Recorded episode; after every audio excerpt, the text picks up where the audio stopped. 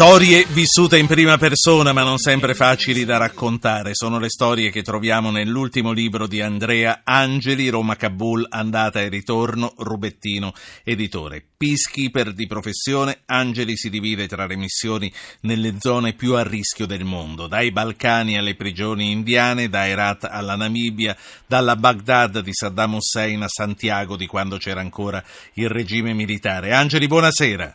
Buonasera a voi tutti Zapping. Che cosa fa un peacekeeping, Angeli? Un peacekeeper, Eh, scusa, un, un peacekeeper. peacekeeper fa il peacekeeping. Allora, un peacekeeper è un militare, un poliziotto o un civile che fa parte di una missione di pace dispiegata in aree calde e cerca di rimettere le cose un po' a posto. Come viene selezionato un peacekeeper? Per chi lavora? Ah, è una bella domanda. Eh, storicamente, diciamo, ultimi 30 anni le prime missioni sono state quelle delle Nazioni Unite e si era tutti insieme, po- militari, polizia e civili, per cui la parte civile era scelta dalle Nazioni Unite direttamente, mentre i mili- contingenti militari venivano inviati dai paesi che ritenevano eh, opportuno far parte e avevano le forze pronte e, e i mezzi per, per partecipare. Allora, il militare sappiamo di che cosa si occupa, invece il civile che a seguito della missione, di che cosa si occupa? Ma allora, mh, se vogliamo possiamo includere anche la polizia, anche, anche se ci sono polizie a status civile e quelle a status militare che sono insieme e tutti insieme comunque sono chiamate, chiamata civilian police. La- invece i civili si occupano naturalmente della parte politica, della parte legale, della parte amministrativa, diritti umani, eh, ricostruzione quando, quando è il caso e, e così via. Angeli, in che occasione ti sei sentito veramente in pericolo di vita? In questo lavoro che ormai è trentennale, abbiamo citato missioni che sono ormai molto lontane nel tempo. Senz'altro a Sarajevo nel, nel gennaio del, nel, mi scusi, nel giugno del 94.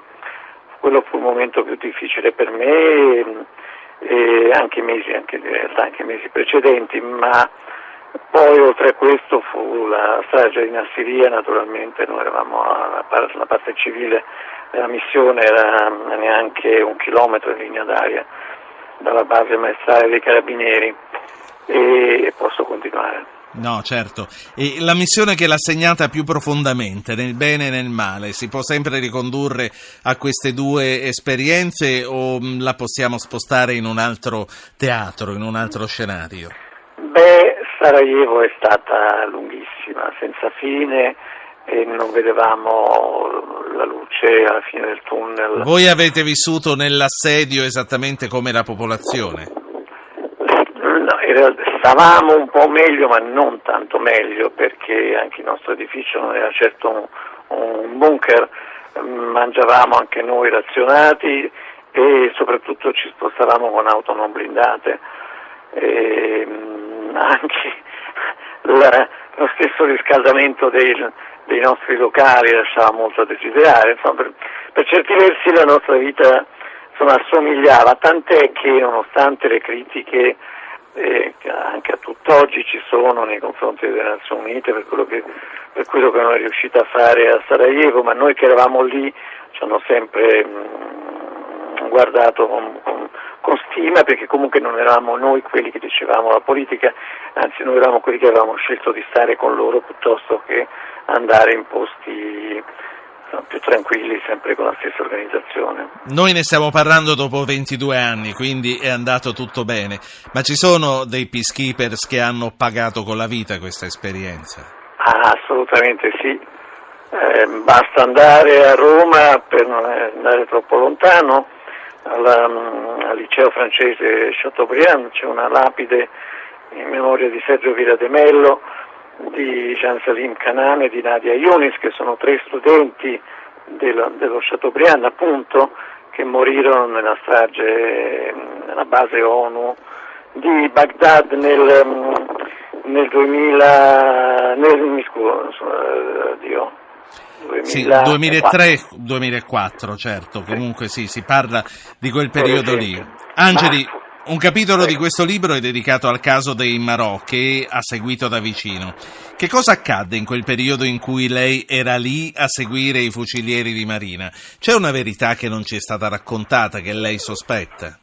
Mm, guardi, il, il, il libro non pretende di dare soluzioni o ricette per, per il caso. Il libro rimette insieme cronologicamente tutto quello che è successo abbastanza, diciamo, il grosso di quello che è successo dal sesto giorno in cui il sottosegretario De Mistura se ne è occupato fino al giorno in cui è stato sollevato dall'incarico, parliamo dell'aprile del, del 14.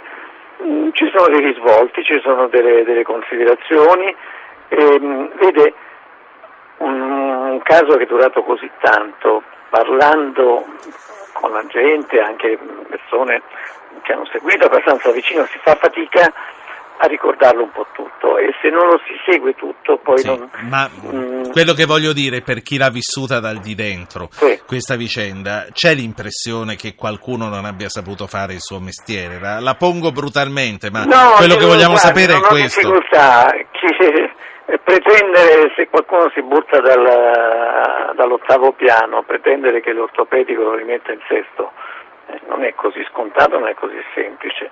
E quando il caso, quando una volta che eh, la Torre Girone eh, sono finiti nelle mani della magistratura indiana, eh, non era così semplice tirare fuori, cosa che infatti non è avvenuta. Eh, certo, chi, chi glielo diede l'ordine quella volta di, di andare in porto? Beh, la ricostruzione, questa, questa, parte almeno la conosciamo, con l'inganno le autorità portuali indiane eh, chiesero di entrare in porto per riconoscere mh, alcune persone che erano state arrestate. Ci dobbiamo, ci dobbiamo salutare perché il mio tempo è, è eh. finito. Il resto lo leggiamo nel libro Roma Kabul andata e ritorno. Andrea Angeli, grazie a lei, Rubettino, editore.